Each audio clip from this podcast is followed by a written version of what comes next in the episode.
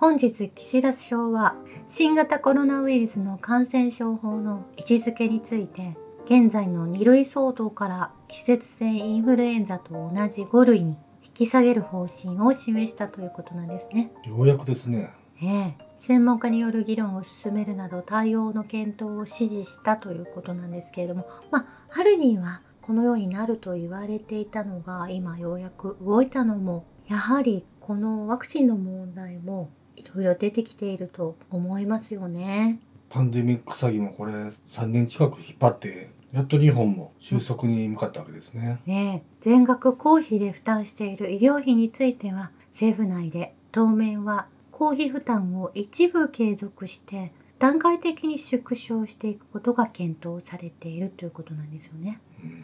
まあ、ワクチンは効かないとバレたら重症化しないに切り替わるのは昔から同じと言われていてこういった著書も出ているわけなんですよね。はい。そしてニュージーランドの首相ジェシンダ・アーダン氏が辞任されたということなんですけれども、ねまあ、まさにこのワールドエコノミックフォーラムダボスの申し子のジェシンダ・アーダンが降りられるということはこの首相は国民を接種者と非接種者に、まあ、階級を分けてですね接種国民にだけ社会活動権を与えるということを公言されていたりしたんですけれども、まあそういった力も弱まってきている。つまりはダボス人たちの力が弱まってきたということだと思うんですけれども、まあ、指導者としてやっていくだけのパワーがもう持ち合わせていないとおっしゃられていて2月7日までに労働党党首を退任するということなんですね。ですが、ダボスの申し子、もう一人いらっしゃいますね。カナダのトルドー氏は国民のオンライン検閲に税金を投入する作戦を開始したようなんですね。カナダ政府は偽情報が国の民主主義を脅かしているとして、カナダ国民をオンラインで検閲するための大規模な税金投入の取り組みを開始したということなんですけれども、カナダも言論封殺が、まあ、今になって行われるまあ、相当相当悪い政策をカナダは取ってきたがためにこのような動きに向かっていると思うんですけれども。民主主義じゃなくてね、うん、自分自身が脅かされてきてるからインターネットも取り締まるわけですよね。そしてベトナムの国家主席が辞任されたと相次ぎますけれども汚職事件で隕石かと言われているんですね、はい、国家主席の福氏は辞表を提出し辞職して引退したと伝えているんですけれどもベトナムでの国家主席の突然の辞任は極めて異例だと報じているんですね。ね去年にはこのコロナウイルス禍にベトナム政府が帰国を望む在外国民向けに用意した特別機をめぐって飛行機ですね。複数省庁の幹部らが次々に汚職容疑でベトナム捜査当局に逮捕される事態になっていたんです、はい、そして国際線が停止されていた流行拡大当時も帰国便はプラチナチケットで幹部らは旅行業者から賄賂を受け取って便の承認に便宜を図ったとされていたんですね、うん、当時の駐日大使や駐大阪領事館も収賄容疑で逮捕されるなど約45万人のベトナム人が暮らす日本も事件の主な舞台になっていたということなんでしょう。まあそういったことでも日本が関わっていたということなんですよね。そうですね。まあそれが明るみになって辞任をされたんだと思うんですけれども、うん、まあ結果的にやはりそういった違法な、まあ、そのダボス人たち上級国民たちが自分たちの都合のいいように動いていたのが、ま粛清されているような気がしてすがすがしいんですけれども、まあ、そしてツイッターに続いて Facebook ファイルが明らかになっていくというところに差し掛かってきたわけですよ。あ、そうなんですか？ええ。Facebook ファイルの内側がやはりこのウイルスの議論を封じた CDC の役割を明らかにする電子メールなどが上がってきているんですね。ねパンデミックの際、CDC は Facebook と常に連絡を取り合い、ソーシャルメディアサイトでユーザーが何を発言することが許すべきではないかを吟味していたということが明かされてきているんです。うん、となると、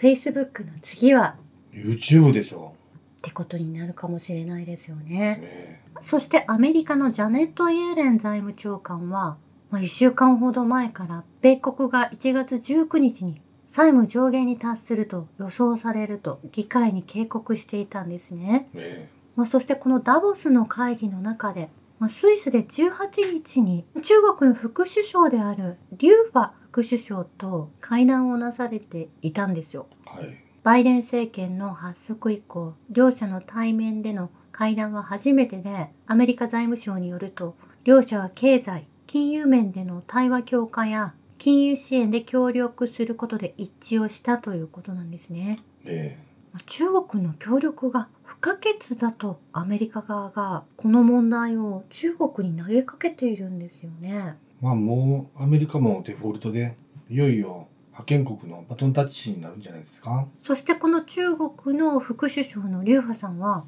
ダボス会議では世界の大国は冷戦のメンタリティを捨てるべきだとも述べているんですよね。ねまあここでようやくウクライナの問題もそうですけれども日本と中国が戦うなんてことは中国は考えていないということをおっしゃられているようにも思えたんですよね。うん。この今回のダボス会議は、まあ、G7 の首脳の中では参加した国はドイツのみになっていてはい。異例な状態になってはいるんですよね。ね参加した方といえばモデルナの CEO ステファン・バンセル氏が全ての大陸にメッセンジャー RNA のワクチンの製造工場を作りたいと発言なされていたりファイザー社の CEO アルバート・ブーラ氏が2023年の6月から7月に新型メッセンジャー RNA のインフルエンザワクチンを発売するとコロナとインフルエンザのワクチンを一つのバイアルに統合するとおっしゃられているんですけれどもなんかおかしなことが時代に沿っていないことをおっしゃられる方たちが今世界経済フォーラムに残されてしまったんじゃないかなとも思えなくもないんですよね。だから晒し者になってるわけですよね。うん、参加者全員が。そしてフィリピンの大統領のマルコス・ジュニア氏もこの世界経済フォーラムで ASEAN として我々はアジア太平洋地域の未来をアジア太平洋諸国以外の誰かが決めることはできないという考えを堅持していると述べているんですね。ね我々の友好国や隣国は私たちが選ぶ。それが我々の選択となると強調されていて、もう中国とこのフィリピン、まあ、フィリピンは日本と同じように、アメリカが防空ミサイルを設置したいと言われてきた国なんですけれども、ねまあ、これでフィリピンはそこからは抜け出すことをこのダボス会議で、まあこの日を待って発表されたと思うんですよね。お前の言うことなんか聞けるかっていうふうにアメリカに叩きつけたわけですね。ええまあ、アメリカ軍事政策シンクタンクのランド研究所が対中代理戦争に向けての中距離ミサイル配備する国として日本が一番有望と評価をしている。まあ、今このようにフィリピンの大統領はそれを降りるとはっきりと明言されているんですよね。ねまあ、このままいくと東アジアのウクライナとして日本は選ばれそうであるもう本当にもう決断をフィリピン大統領と共にはっきりとした意見を堅持しないといけないのが日本ですよということ。私たち国民が言わなくてはいけないのかと疑問に感じますよね。だからこれを言う日本のリーダーがいないっていうことがもうアメリカと一連卓勝になってね。うん、日本を守ろうとしていない方々がね政府の中にいるということになってくると思うんですよね。そういうことですね。そしてダボス会議にはゼレンスキーの奥さんであるゼレンスカヤさんがいらっしゃったわけですけれども、はい。まあ、その時にウクライナでヘリコプターが墜落したわけですよ。うん。まあ、そのヘリ墜落事故に対しゼレンスカヤさんが涙を流していらっしゃったんですけれどもデイリーメールの読者が苦言を出していてある読者はキエフの治安部隊によってドンバスで殺された何千人もの人々のためにあなたは一粒の涙も流さなかったそれはどういうことかという疑問を呈していたんですねねある読者はゼレンスカヤをただの女優と呼びまあ、このダボス会議ではビル・ゲイツが人口を削減していこうというアジェンダを遂行してワクチンを準備したりこのようなパンデミックを起こしてきたと思うんですけれどもこの人口が増えるということは発明する力や想像力が高まり続けるということなので今は中国を抜いてインドが一番人口が増加しているんですね。まあ、その先進諸国のこれまでの発展の加速要因の多くは人口の増加から生まれてきてはい。その国が発展してきたと、まあ、フランスのエマニュエル・トットさんがおっしゃられているんですけれどもうんダボスのワールドエコノミックフォーラムに集まる方々のことを指していると思うんですけれども社会の上層部分に各個人としては割と頭のいい人物が揃っているにもかかわらず全体として愚劣な集団を形成してしまっていると。このトットさんがおっしゃられているんですね。ねこれは一見矛盾しているようですがこの矛盾こそがこの民主主義を脅かしていますということ。そしてとても不思議なことは現在このような社会の上層部がその社会全体を停滞させているという事実がある。そしてこの上層部が保守化した集団を形成してしまって考えが偏ってしまって人口を削減しなければいけないですとか地球温暖化のために、まあ、人々に罰則会社に罰則を与えたりとか、まあ、そういったことしか考えられなくなってきているということになるんですよね。そうですねアメリカ西側諸国はロシア軍は強いがロシアの経済は弱いという信念を持ってウクライナでの紛争を始めたと言われていてというのも今それ結果が出てきていてね何もロシアは制裁を与えられても断じてひるんでもいませんし、まあ、国自体が豊かであるということ。ねまあロシアの皆さんはタイの方に旅行に行かれたりとか今この紛争の中でも休みを取って、まあ、豊かに暮らしていらっしゃるわけですよね。そうですよそれ国がちゃんと安定しているということの証明だと思いますし、まあ、その近隣諸国と仲良く暮らしているのが伺えると思うんですね。ねまあ、世界の NATO 諸国が今どんどん武器を送る兵器を送る戦車を送るなどをしていますが、まあ、データを見てみるとロシアで準備されているものの方がその NATO 諸国を全部かき集めてもうん全然量が違っていてね棒グラフが突出しているんですよね。はい。やはりその今までナチスと戦ってきたソ連があってその経験を積んでですねちゃんと準備を敷いてきたロシアがある。はい。作戦も全てそうなんですけれどもあのそういった甘さがないうんこう真剣に取り組んでいるという姿勢がですね全然こう他の諸国とは違っていて、はい。まあ、紛争に関してはロシアに勝てる国はもう世界にないんですと言っても過言ではないんですよね。うん。まあ、そして先日ソレダールというエリアがロシア軍によって陥落されて、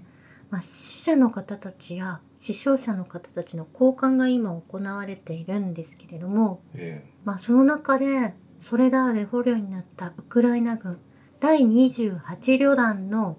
小隊長の方が戦友の遺体を丘に入れて運び出す動画を見かけたんですけれどもその際におっしゃられていたことがワグナーがウクライナ兵士を丁寧に扱ってくれたことに感謝するとおっしゃられて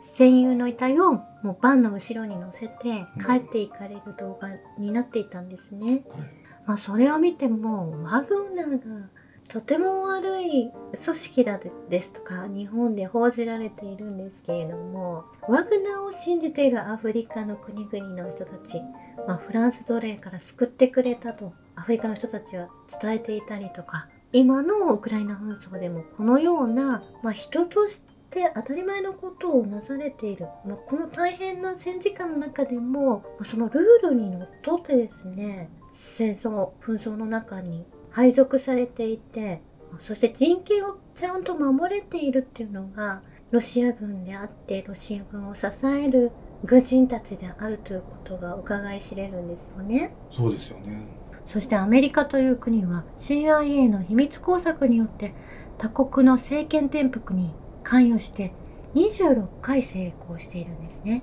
えまあ、これがウクライナが成功することはないと私は思っていて26回目が最後になってほしいなと思うんですね。以上です。ありがとうございました。